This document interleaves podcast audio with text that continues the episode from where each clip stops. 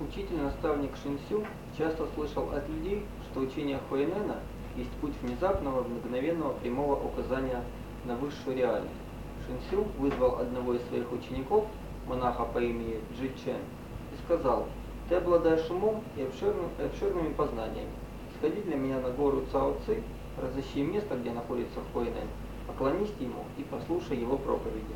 Не говори никому, что это я послал тебя, а только слушай.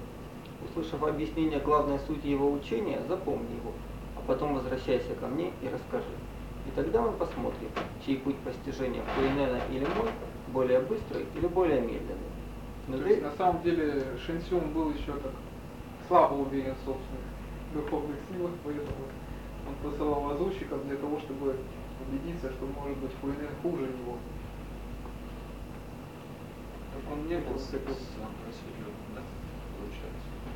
Ну а для чего просветленному мастеру сравнивать различные учения между собой? Вряд ли ему это было бы нужно, просто занимался бы собственным построением. Это говорит о том, что Шинсю все-таки не был полностью уверен в своих позициях. Но ты обязательно должен вернуться поскорее назад, чтобы не вызвать моего гнева. Джучен с радостью взялся То есть он испугался, что кто-то останется Хуэнен. Джучен с радостью взялся выполнить его поручение и через полмесяца достиг горы Цао Ци. Он увидел патриарха Хуэнена, поклонился ему и стал служить, не говоря, откуда он пришел.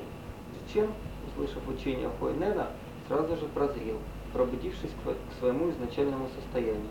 Поднявшись, он поклонился и сказал, «Отец настоятель, я из монастыря Юй-Тюаньцы. Я не мог обрести совершенной мудрости при наставнике Шэньцю, но, услышав ваши слова, я сразу пробудился к своему изначальному состоянию. Прошу вас, из сострадания и милосердия, дать мне свои наставления». Великий наставник Хуэнэн сказал, «Если ты пришел оттуда, должно быть лазутчик». Чен ответил, «Я был им до того, как слушал вашу проповедь, но после проповеди я уже не являюсь лазутчиком». То есть фактически Хуэнен сказал, что твоим учителем является Шэнсю. То есть Хуэнен, он не стал нарушать принципы Гуру, он указал на то, что раз у тебя есть учитель, ты должен идти к нему и у него учиться. Но но Джичен он здесь подчеркнул то, что его учителем является именно Хуэнен, поэтому тот может продолжать свое наставление. То есть э, перед тем, как э, продолжать наставление, был, была установлена взаимосвязь учителя и ученика. И только тогда, когда она была установлена, вот только тогда Хуэнен продолжил обучение. То есть Хуэнен не собирался разбивать какие-то уже принципы взаимосвязи учителя и ученика. Он всё-таки это ценил. Поэтому лишь убедившись в той действительности, что Джичен по отношению к нему является учеником, только тогда он стал учить. Шестой патриарх сказал, это точно так же, как говорят, что сами страсти есть просветление. Ваши недостатки являются вашим просветлением. Великий учитель-наставник спросил Чучен, я слышал, что ваш наставник э, Чань Шэньсю, обучая людей, передает им только нормы нравственного поведения, медитацию и интуицию. Объясни мне, что это за э, нормы нравственного поведения, медитация интуиция, которым он учит? Чучен ответил, отец-настоятель Шинсю, объясняя их, говорит, что не совершать всевозможные злые деяния, это и называется нравственное поведение. То есть правило монаха. Совершать всевозможные добрые деяния – это и называется интуиция. Очищать свое сознание – это и называется медитация. Вот это он называет нравственным поведением, медитацией и интуицией. И это он дает в своих проповедях. А как понимаете это вы, отец настоятель? Патриарх Хуэнен ответил, это объяснение чудесно, но у меня другая точка зрения. Личен спросил, чем же она отличается? Хуэнен ответил, То есть он фактически уже его не. Хуэнен ответил, достижение бывает медленное и быстрое. В этот момент, когда Хуэнен стал произносить эти наставления, в этот момент стала происходить передача. После того, как действительно была установлена эта взаимосвязь, этими самыми словами Хуэнен не только передал, передал смысл учения, он передал ему полномочия для дальнейшего распространения.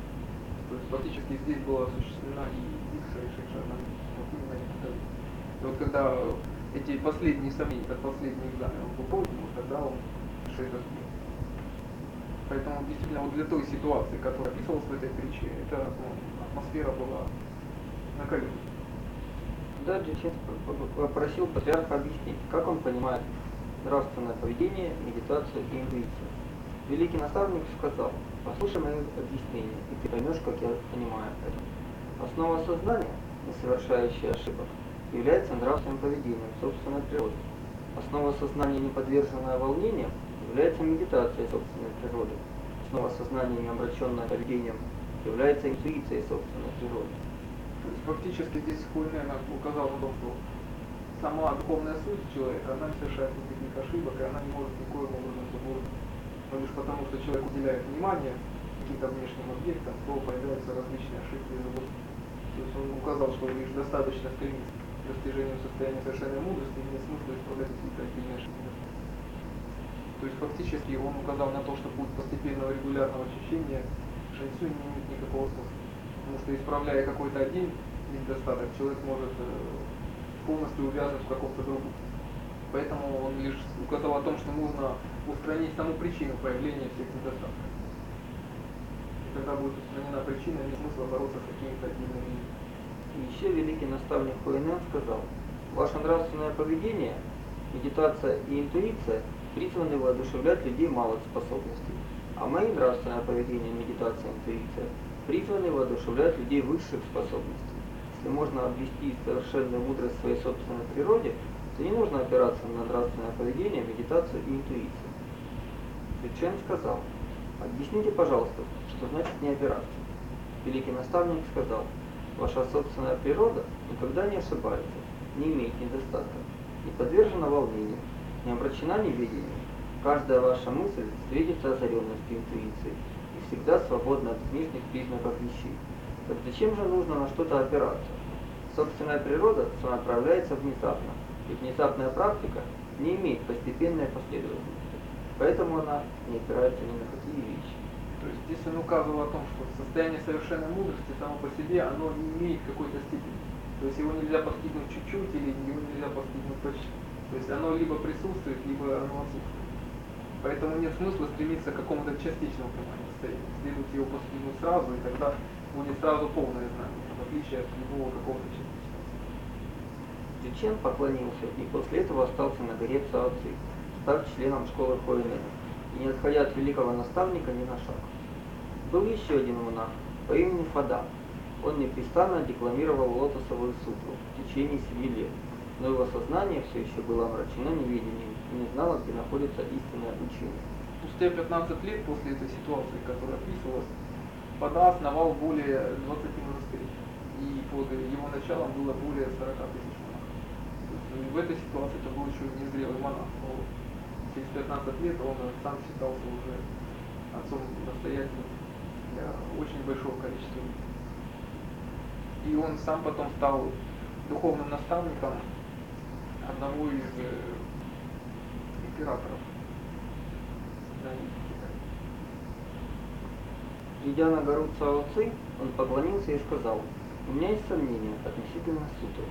Ваша мудрость обширна, и я прошу вас разрешить мои сомнения».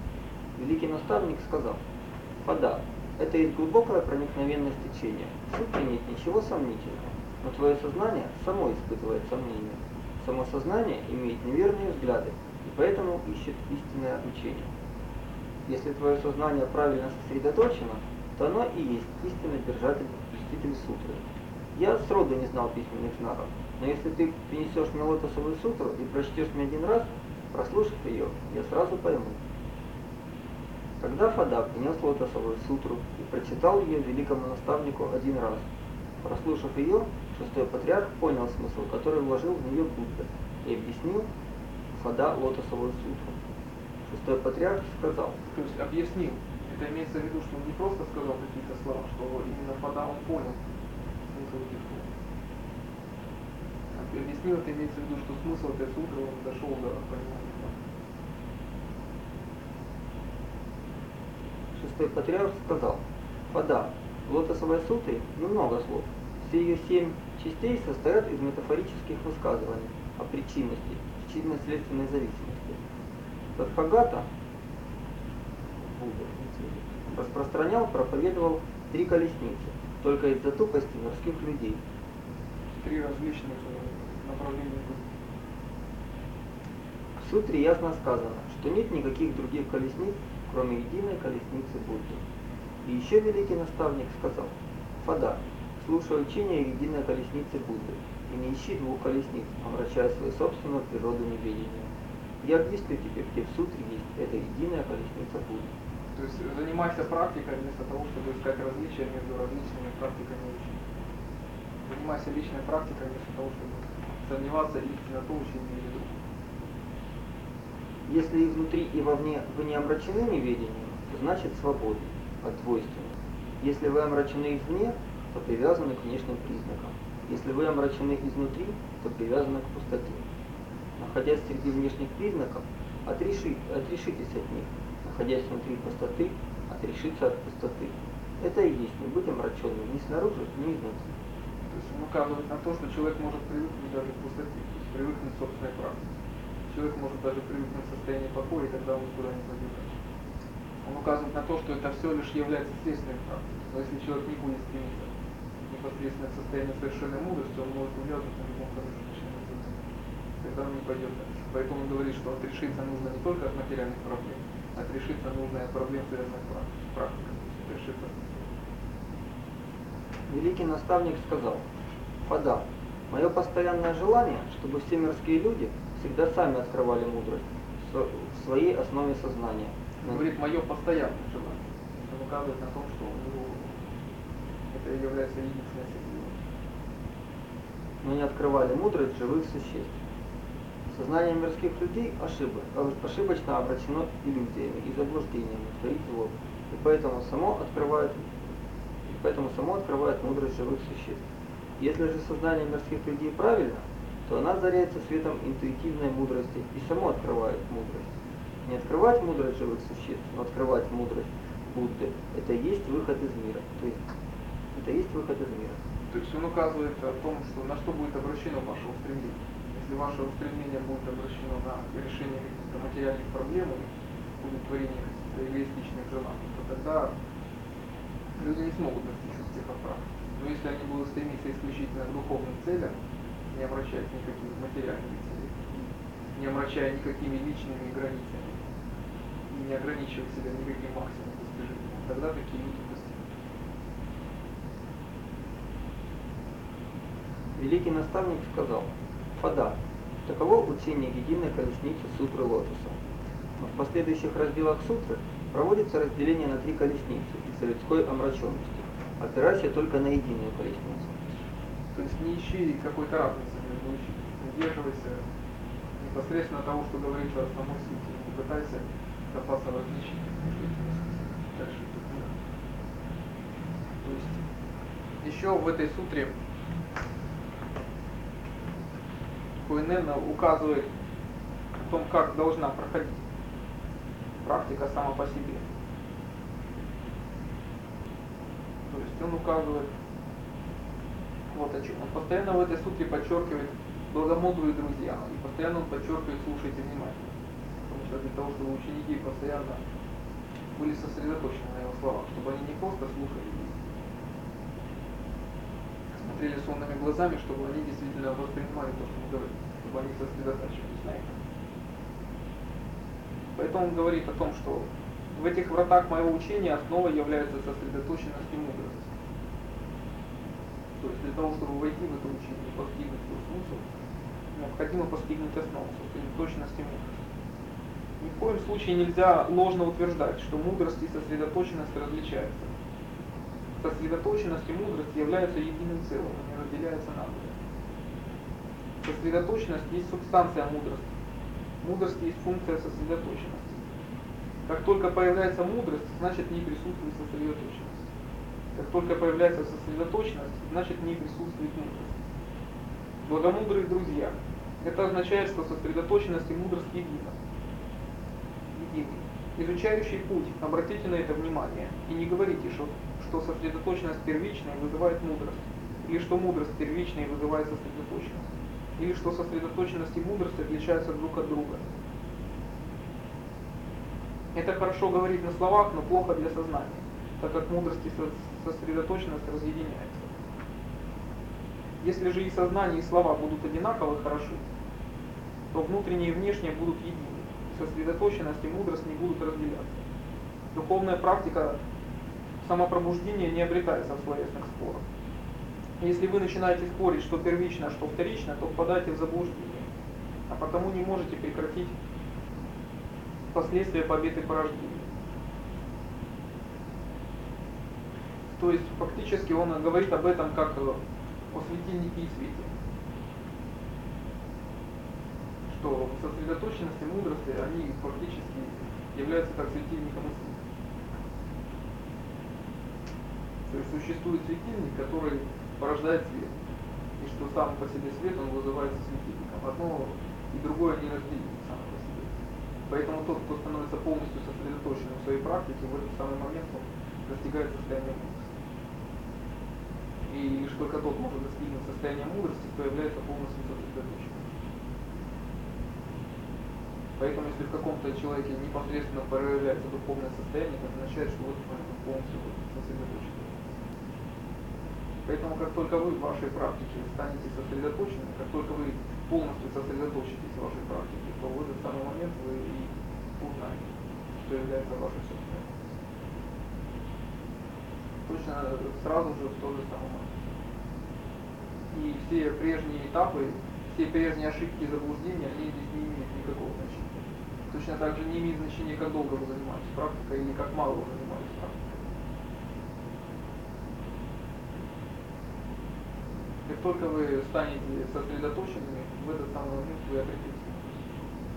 Если вы являетесь частично сосредоточенными, то это означает, что вы обладаете каким-то частичным если вы станете полностью сосредоточенными, то вы обретете именно полное целостное.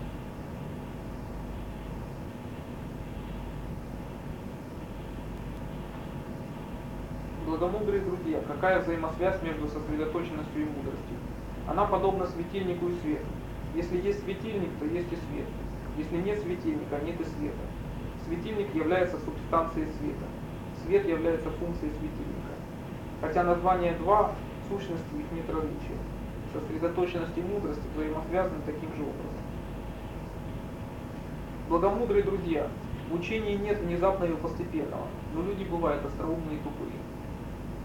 Заблуждающиеся проповедуют постепенный путь морально-психического совершенствования а совершенно мудрые люди практикуют внезапную культивацию сознания. Если ты уже пробудился, то с самого начала нет никаких различий между всеми методами.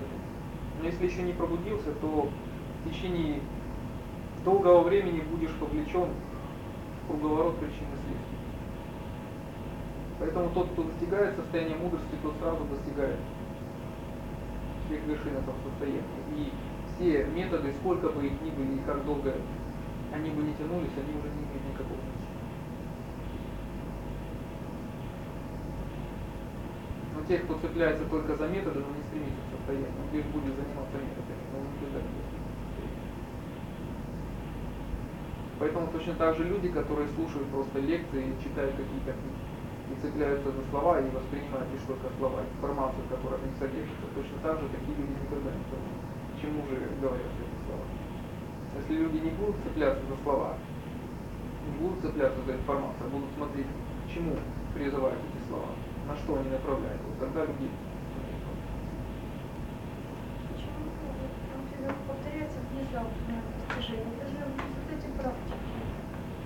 достигаются.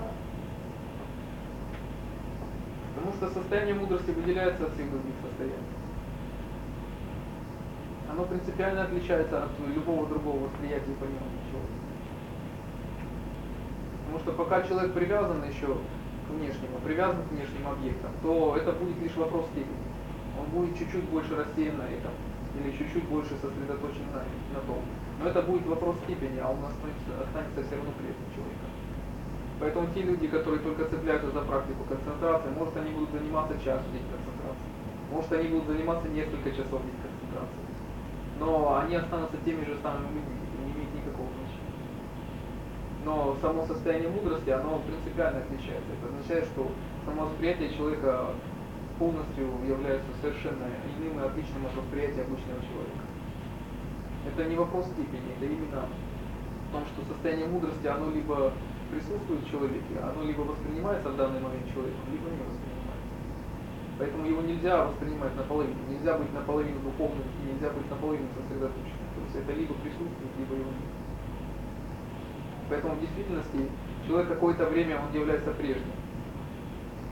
И его внимание увлечено множеством внешних объектов.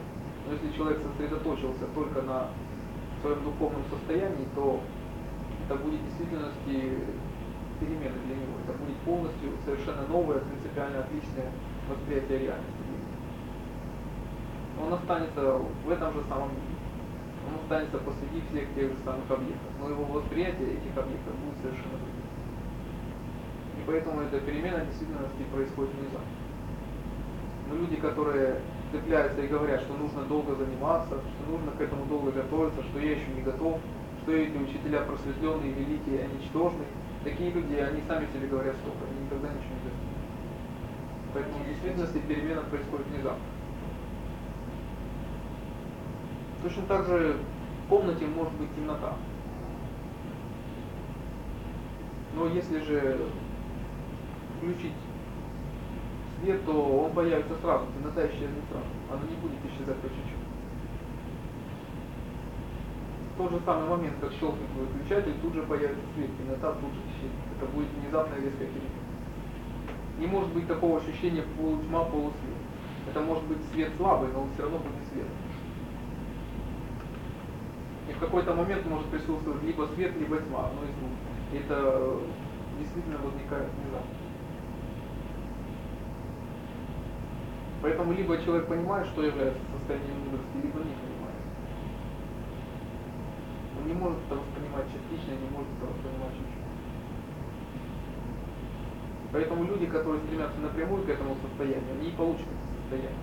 Те люди, которые стремятся лишь к долгой практике и долгим для себя мужчинам, они получат это ничего.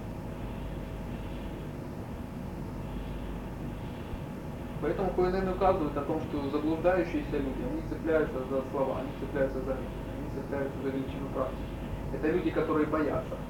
Это люди боятся потерять все, все прежнее. Не боятся, что они попадут в новый мир, которого они не смогут контролировать. Что этот мир будет совершенно отличным от того, что они знали от этого. И поэтому люди цепляются за старое и придумывают всякие оправдания, отговорки, лишь бы не последовать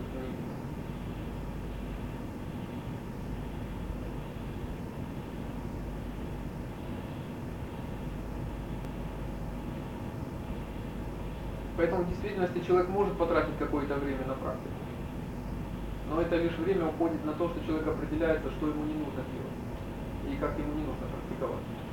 Точно так же, когда люди вначале читают множество книг, а когда они насыщаются этими книгами, то тогда люди говорят, что мне книги не нужны, мне нужна практика. Но даже когда люди еще приходят к практике, они еще неверно ориентированы. Точно так же эти люди, как раньше цеплялись за множество книг, точно так же люди цепляются за множество методов. А когда человек определяется с методом, он все равно продолжает цепляться, потому что он цепляется за множество объектов. Он говорит, что да, метод у меня есть, но у меня есть еще множество помех и обстоятельств в моей жизни, и поэтому я не могу практиковать. Поэтому проходит еще какое-то время, и тогда, когда человек говорит, что мне надоели эти объекты, мне надоели эти помехи в практике, я теперь хочу непосредственно достигнуть состояния мудрости. Вот в этот самый момент человек достигает этого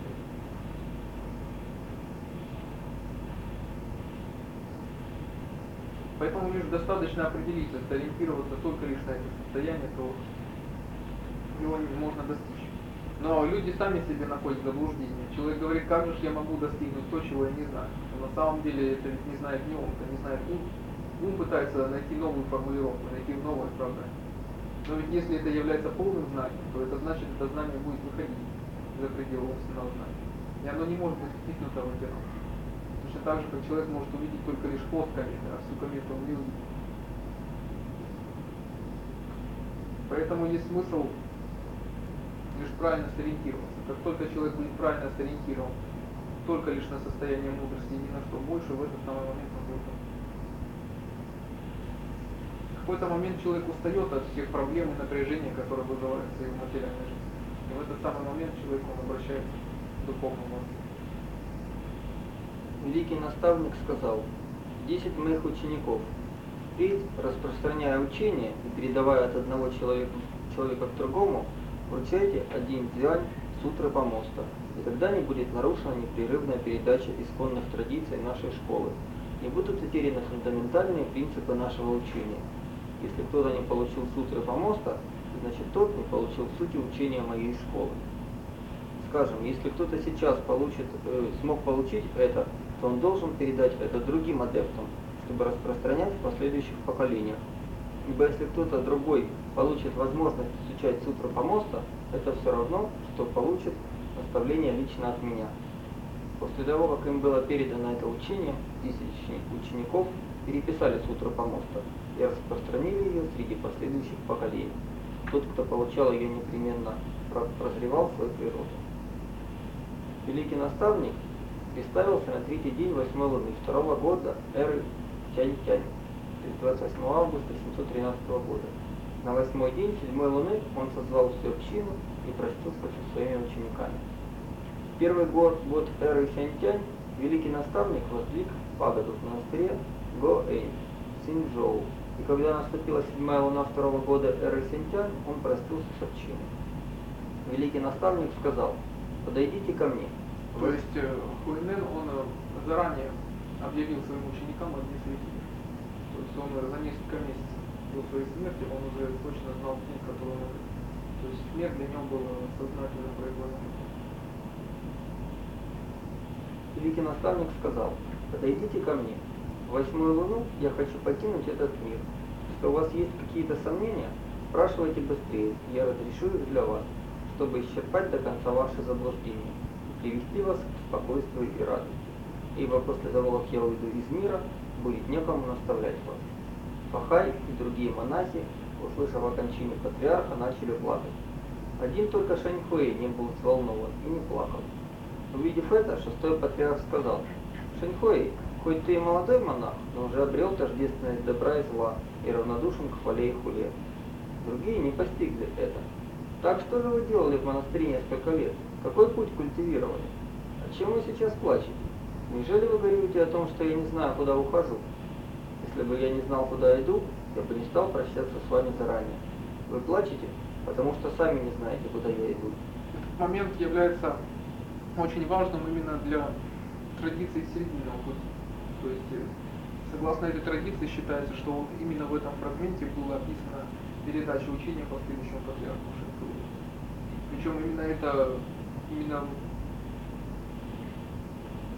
в этом впервые официальная традиция, официальная традиция учения, она расходится с официальной биографией многих других традиций.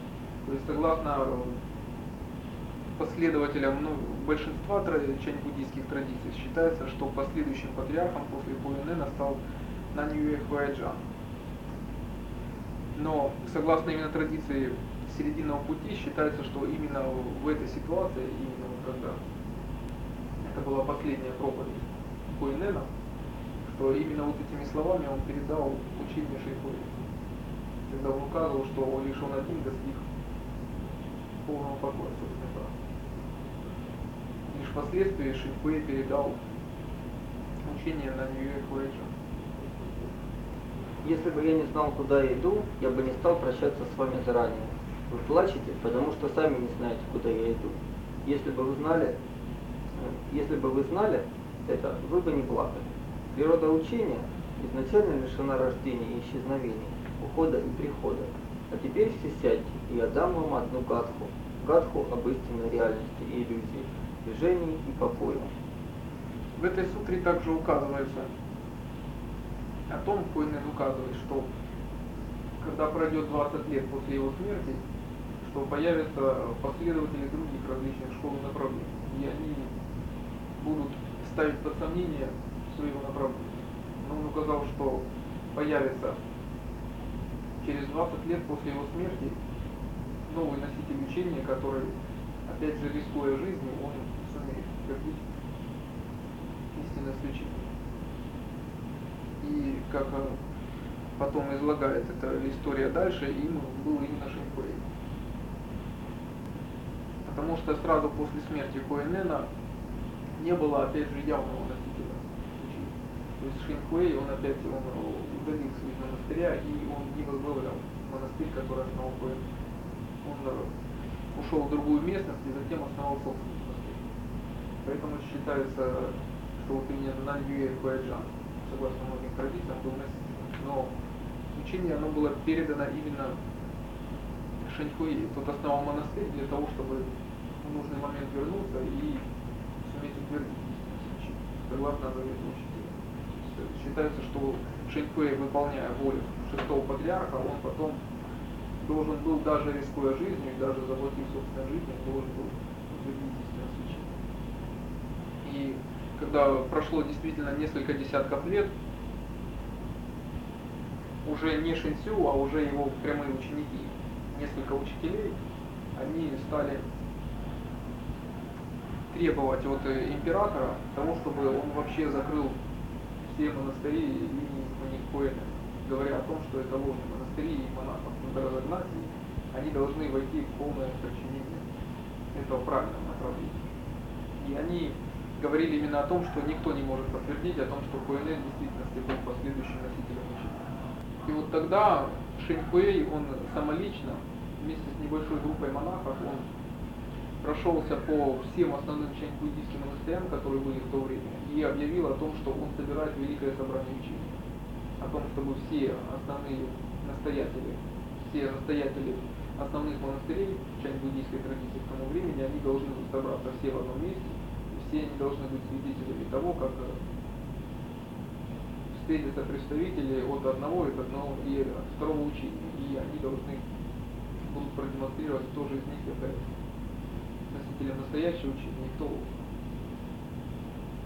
И несмотря на то, что у последователей Шинцу была поддержка императорского двора, а он туда пришел фактически один. То есть он как монах, он был без оружия, не было ни единого спутника, и он пришел, в общем-то, очень враждебную атмосферу, там где было несколько сотен уже не просто рядовых учеников, а учителей, которые получают материальную поддержку от императора, они были заранее настроены враждебно. То есть они были нацелены на то, что вот именно что ученики Шинкуэй, они его разгромят, или по крайней мере, ученики Шинсу разгромят его, и что Шинкуэй, по крайней мере, ничего не сможет доказать. Они потом, как свидетели, выступят этому, и таким образом они сумеют утвердить свою власть. Но Шинкуэй, он тайно, так что никто, опять же, этого не сумел узнать, он действительно получил эти знаки отличия от шестого патриарха. И когда впервые в начале встречи выступили ученики Шинцю, и подошло слово Шенькуэй, он просто вышел тогда и распахнув рясу, он достал рясу после кармы и чашу учения. И сказал, что учение передается через рясу, и наоборот ряса передает учение. И после этого он сел на место все, они в растерянности замолчали.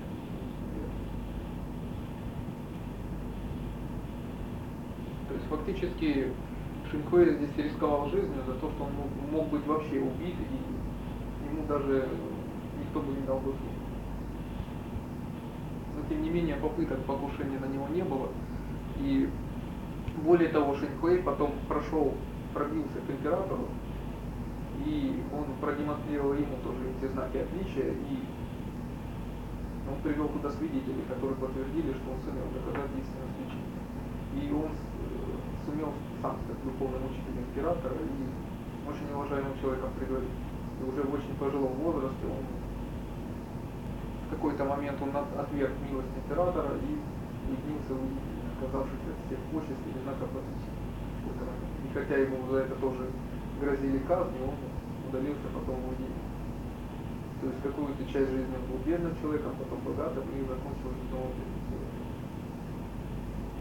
То есть Шинхуэй традиции серединного пути, он особо подчеркивается как э, идеальный практикующий, в том понимании, что это человек, который занимался решением не только вопросов духовной практики, человек, который занимался и распространением.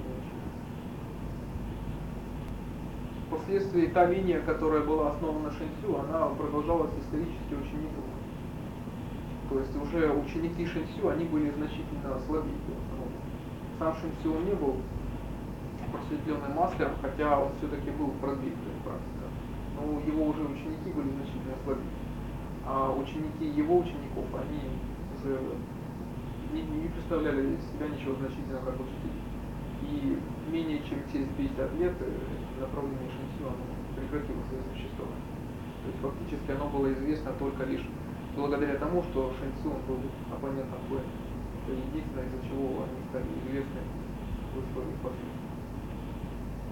А то направление, которое было основано Куэненом, оно и дало потом опору всем основным чань-буддийским традициям, которые, то есть они все фактически они восходят к прямым ученикам Куэна.